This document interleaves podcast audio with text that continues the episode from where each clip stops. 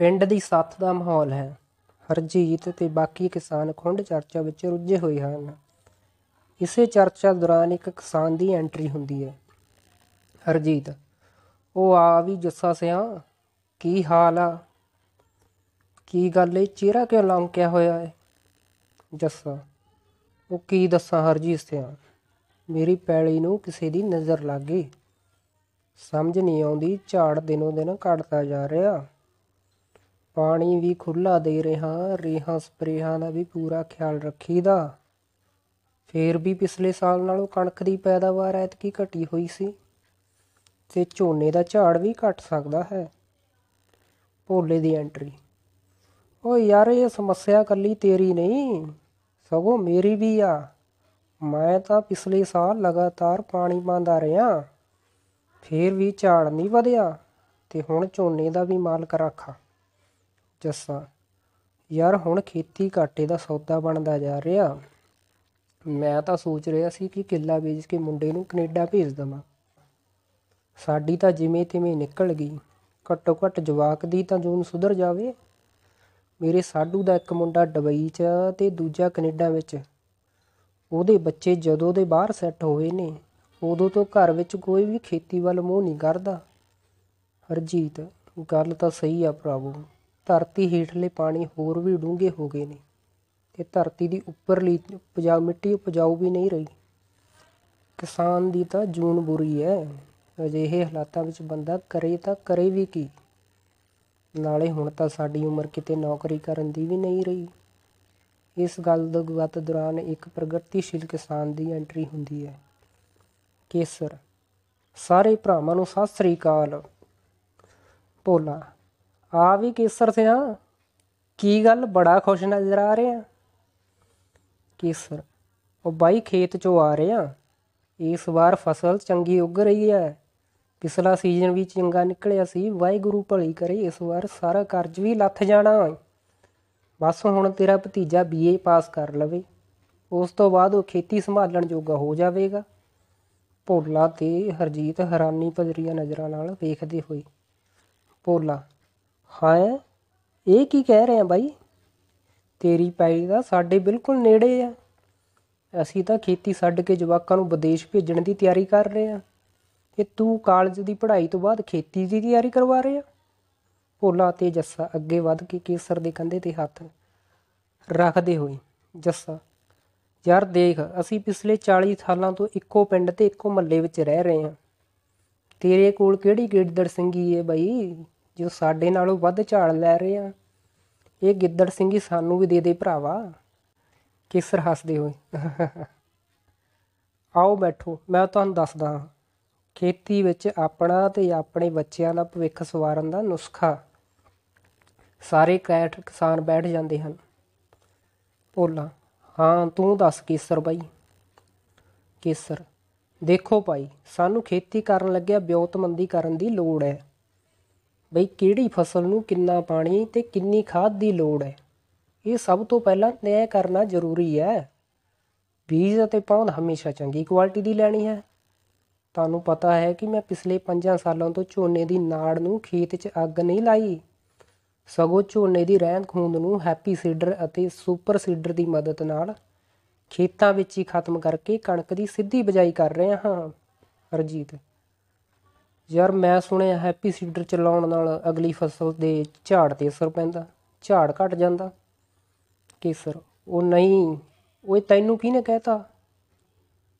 ਇੱਕ ਗੱਲ ਦੱਸ, ਅਸੀਂ ਦਿਨ ਰਾਤ ਖੇਤਾਂ ਵਿੱਚ ਕੰਮ ਕਰਦੇ ਆਂ ਪੈਸਾ ਕਮਾਉਣ ਲਈ ਅਤੇ ਪੈਸਾ ਕਿਸ ਦੇ ਲਈ ਕਮਾ ਰਹੇ ਆਂ ਭੋਲਾ, ਆਪਣੇ ਬੱਚਿਆਂ ਲਈ। ਕੇਸਰ, ਬਸ। ਇਹ ਸਮਝ ਲੈ, ਹੈਪੀ ਸੀਡਰ ਅਤੇ ਸੁਪਰ ਸੀਡਰ ਦੀ ਵਰਤੋਂ ਅਸੀਂ ਆਪਣੇ ਲਈ ਨਹੀਂ ਸਗੋਂ ਆਪਣੇ ਬੱਚਿਆਂ ਦੇ ਲਈ ਕਰਨੀ ਹੈ ਅਤੇ ਇਸ ਦੀ ਵਰਤੋਂ ਨਾਲ ਪਹਿਲੇ 3 ਸਾਲ ਝਾੜ ਵਿੱਚ ਕੋਈ ਫ਼ਰਕ ਨਹੀਂ ਪੈਂਦਾ। ਲੇਕਿਨ ਚੌਥੇ ਸਾਲ ਤੋਂ ਝਾੜ ਬੜੀ ਤੇਜ਼ੀ ਨਾਲ ਵੱਧਦਾ ਹੈ। ਅੱਛੀ ਇੱਕ ਗੱਲ ਦੱਸੋ, ਇਸ ਸਾਲ ਮਾਰਚ ਮਹੀਨੇ ਵਿੱਚ ਅਗੇਤੀ ਗਰਮੀ ਹੋਣ ਕਾਰਨ ਕਣਕ ਦਾ ਦਾਣਾ ਸੁੰਗੜ ਗਿਆ ਸੀ ਕਿ ਨਹੀਂ? ਸਾਥੀ ਕਿਸਾਨ, ਹਾਂ ਬਈ, ਐਤਕੀ ਗਰਮੀ ਬਹੁਤ ਪਈ। ਕਣਕ ਦਾ ਦਾਣਾ ਕਮਜ਼ੋਰ ਪੈ ਗਿਆ ਸੀ। ਕੇਸਰ ਹੁਣ ਤੁਸੀਂ ਦੱਸੋ ਕਿ ਇੱਕ ਪਾਸੇ ਤਾਪਮਾਨ ਵਿੱਚ ਭਾਰੀ ਵਾਧਾ ਫਸਲਾਂ ਨੂੰ ਪ੍ਰਭਾਵਿਤ ਕਰ ਰਿਹਾ ਹੈ ਤੇ ਦੂਜੇ ਪਾਸੇ ਜੇਕਰ ਅਸੀਂ ਖੇਤ ਵਿੱਚ ਪਰਾਲੀ ਨੂੰ ਸਾੜਾਂਗੇ, ਤਾਂ ਸਾਡੀ ਧਰਤੀ ਹੇਠਲਾ ਤਾਪਮਾਨ ਨਹੀਂ ਵਧੇਗਾ। ਉਪਜਾਊ ਸ਼ਕਤੀ ਨਹੀਂ ਘਟੇਗੀ। ਜੱਸਾ, ਯਾਰ ਕਿਸਰ ਸਿਆਂ ਤੇਰੀਆਂ ਗੱਲਾਂ ਵਿੱਚ ਤਾਂ ਵਜ਼ਨ ਆ। ਭਰਾਵੋ, ਅੱਜ ਪੰਜਾਬ ਵਿੱਚ ਮਿੱਟੀ ਦੀ ਉਪਜਾਊ ਸ਼ਕਤੀ ਲਗਾਤਾਰ ਘਟ ਹੁੰਦੀ ਜਾ ਰਹੀ ਹੈ। ਅਤੇ ਧਰਤੀ ਹੇਠਲਾ ਪਾਣੀ ਖਤਮ ਹੁੰਦਾ ਜਾ ਰਿਹਾ ਹੈ। ਮੈਨੂੰ ਇੱਕ ਗੱਲ ਦੱਸੋ, ਕਿ ਤੁਸੀਂ ਇਹ ਚਾਹੁੰਦੇ ਹੋ ਕਿ ਤੁਹਾਡੀਆਂ ਆਉਣ ਵਾਲੀਆਂ ਨਸਲਾਂ ਤੁਹਾਨੂੰ ਇਸ ਲਈ ਯਾਦ ਕਰਨ ਕਿ ਉਹਨਾਂ ਦੇ ਦਾਦੇ ਨੇ ਜ਼ਮੀਨ ਹੇਠਲਾ ਪਾਣੀ ਅਤੇ ਜ਼ਮੀਨ ਦੀ ਉਪਜਾਊ ਸ਼ਕਤੀ ਖਤਮ ਕੀਤੀ ਸੀ? ਸੁਣ ਰਹੇ ਸਾਰੇ ਕਿਸਾਨ ਇੱਕੋ ਸੁਰ ਵਿੱਚ, ਨਹੀਂ ਨਹੀਂ, ਕੇਸਰ, ਪੰਜਾਬ ਵਿੱਚ ਮਿੱਟੀ ਦੀ ਉਪਜਾਊ ਸ਼ਕਤੀ ਨੂੰ ਵਧਾਉਣ ਅਤੇ ਪਾਣੀ ਨੂੰ ਬਚਾਉਣ ਲਈ ਟੀਐਨਸੀ ਨੇ ਪੰਜਾਬ ਵਿੱਚ ਇੱਕ ਪ੍ਰੋਜੈਕਟ ਸ਼ੁਰੂ ਕੀਤਾ ਹੈ, ਜਿਸ ਦਾ ਨਾਮ ਹੈ ਪ੍ਰਾਣਾ, ਹਰਜੀਤ। ਉਹ ਬਾਈ ਕੇਸਰ ਸਿਆਂ ਇਹ ਹੁਣ ਟੀਐਨਸੀ ਪ੍ਰਾਣਾ। ਇਹ ਕੀ ਹੈ ਬਾਈ? ਕੇਸਰ। ਹੱਸਦੇ ਹੋਏ। ਆ ਲਓ, ਆ ਗਏ ਪ੍ਰਾਣਾ ਵਾਲੇ ਵੀਰ ਜੀ। ਇਹ ਤੁਹਾਨੂੰ ਦੱਸੇਗੀ ਕਿ ਇਸ ਪ੍ਰੋਜੈਕਟ ਬਾਰੇ। ਤੇ ਕਿਰਦਾਰ ਦੀ ਐਂਟਰੀ ਇੱਥੋਂ ਇੱਕ ਹੋਰ ਕਿਰਦਾਰ ਦੀ ਐਂਟਰੀ ਹੁੰਦੀ ਹੈ, ਪ੍ਰਦੀਪ। ਸਾਰੇ ਬਜ਼ੁਰਗਾਂ ਨੂੰ। ਸਤਿ ਸ਼੍ਰੀ ਅਕਾਲ। ਕੇਸਰ, ਪੁੱਤਰ, ਜਿਹੜਾ ਤੂੰ ਮੈਨੂੰ ਸਮਝਾ ਰਿਹਾ ਸੀ, ਇੱਕ ਵਾਰ ਇਹਨਾਂ ਨੂੰ ਵੀ ਦੱਸ ਦਿਖਾਂ। ਖੌਰੇ, ਇਹਨਾਂ ਦੇ ਦਿਮਾਗ ਵਿੱਚ ਗੱਲ ਪੈ ਜਾਵੇ ਤੇ ਇਹ ਰੇਹਾਂ ਸਪਰੇਹਾਂ ਦਾ ਖਹਿੜਾ ਛੱਡ ਕੇ ਘੱਟ ਪਾਣੀ ਵਾਲੀਆਂ ਫਸਲਾਂ ਪੈਦਾ ਕਰਨ ਲੱਗ ਜਾਣ। ਪ੍ਰਦੀਪ, ਤਾਇਆ ਜੀ ਟੀਐਨਸੀ ਦਾ ਮਤਲਬ ਹੈ ਦਾ ਨੇਚਰ ਕੰਜ਼ਰਵੇਂਸੀ ਇਹ ਵਾਤਾਵਰਣ ਸੰਭਾਲ ਦੇ ਖੇਤਰ 'ਚ ਕੰਮ ਕਰ ਰਹੀ ਇੱਕ ਅਜਿਹੀ ਅੰਤਰਰਾਸ਼ਟਰੀ ਸੰਸਥਾ ਹੈ, ਜਿਹੜੀ ਬਿਨਾਂ ਕਿਸੇ ਲਾਭ ਦੇ ਇਸ ਖੇਤਰ 'ਚ ਕੰਮ ਕਰ ਰਹੀ ਹੈ। ਤੇ ਹੁਣ ਟੀਐਨਸੀ ਵੱਲੋਂ ਪੰਜਾਬ ਵਿੱਚ ਪ੍ਰੋਜੈਕਟ ਪੁਰਾਣਾ ਸ਼ੁਰੂ ਕੀਤਾ ਗਿਆ ਹੈ ਤੇ ਪੁਰਾਣਾ ਦਾ ਮਤਲਬ ਪੁਨਰਪੁੰਤੀ ਅਤੇ ਬਿਨਾਂ ਸਾੜਨ ਵਾਲੀ ਖੇਤੀ ਨੂੰ ਉਤਸ਼ਾਹਿਤ ਕਰਨਾ ਹੈ। ਪੁਰਾਣਾ ਦੇ ਰਾਹੀ ਫਸਲੀ ਰਹਿੰਦ ਖੂਨ ਦੀ ਸਾਂਭ ਸੰਭਾਲ ਲਈ ਕਿਸਾਨਾਂ ਦੀ ਜਾਣਕਾਰੀ ਵਿੱਚ ਵਾਧਾ ਕਰਨ ਲਈ ਰਹਿੰਦ ਖੂੰਦ ਨੂੰ ਸਾੜੇ ਬਗੈਰ ਹੀ ਉਸ ਦਾ ਪ੍ਰਬੰਧਨ ਕਰਨ ਲਈ ਆ ਰਹੀ ਨਵੀਂ ਤਕਨੀਕ ਨੂੰ ਅਪਣਾਉਣ ਲਈ ਅਤੇ ਕਿਸਾਨਾਂ ਨੂੰ ਉਤਸ਼ਾਹਿਤ ਕਰਨਾ ਹੈ ਅਤੇ ਇਸ ਪ੍ਰੋਜੈਕਟ ਰਾਹੀਂ ਕਿਸਾਨਾਂ ਵਾਸਤੇ ਲੰਬੇ ਸਮੇਂ ਤੱਕ ਚੱਲਣ ਵਾਲੇ ਵਾਧੂ ਆਮਦਨ ਦੇ ਵਸੀਲੇ ਪੈਦਾ ਕਰਨਾ ਹੀ ਪੁਰਾਣਾ ਦਾ ਮੁੱਖ ਮਹੱਤਵ ਹੈ। ਕੇਸਰ ਭਾਈ ਇਹ ਪੁਰਾਣਾ ਵਾਲੇ ਮਿੱਟੀ ਦੀ ਉਪਜਾਊ ਸ਼ਕਤੀ ਨੂੰ ਵਧਾਉਣ ਅਤੇ ਪਾਣੀ ਦੀ ਘੱਟ ਤੋਂ ਘੱਟ ਵਰਤੋਂ ਕਰਕੇ ਫਸਲਾਂ ਨੂੰ ਪੈਦਾ ਕਰਨ ਬਾਰੇ ਕਿਸਾਨਾਂ ਨੂੰ ਜਾਗਰੂਕ ਕਰ ਰਹੇ ਹਨ।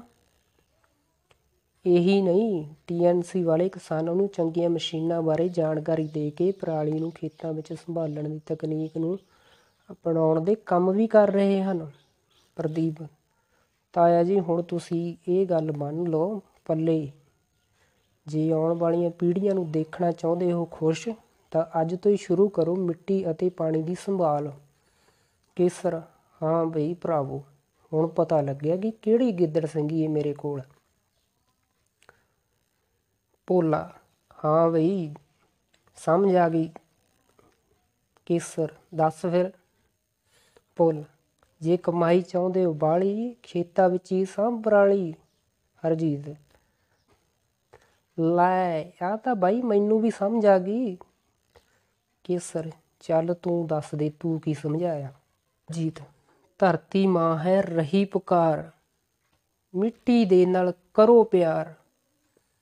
ਪ੍ਰਦੀਪ, ਤੇ ਅੰਤ ਤੇ ਸਾਰੇ ਕਿਸਾਨ ਭਰਾਵਾਂ ਅਤੇ ਭੈਣਾਂ ਨੂੰ ਇਹੀ ਬੇਨਤੀ ਕਰਾਂਗਾ ਕਿ ਹੁਣ ਵੀ ਵੇਲਾ ਹੈ ਆਪਾਂ ਸਮਝ ਤੋਂ ਕੰਮ ਲਈਏ। ਸਾਰੇ ਇਕੱਠੇ ਬੋਲਦੇ ਹਨ, ਅਗਲੀ ਪੀੜ੍ਹੀ ਤਰਸੂ ਬਿਨ ਪਾਣੀ, ਅੱਜ ਨਾ ਜੇਕਰ ਕਦਰ ਪਛਾਣੀ। ਅਗਲੀ ਪੀੜ੍ਹੀ ਤਰਸੂ ਬਿਨ ਪਾਣੀ ਅੱਜ ਨਾ ਜੇਕਰ ਕਦਰ ਪਛਾਣੀ।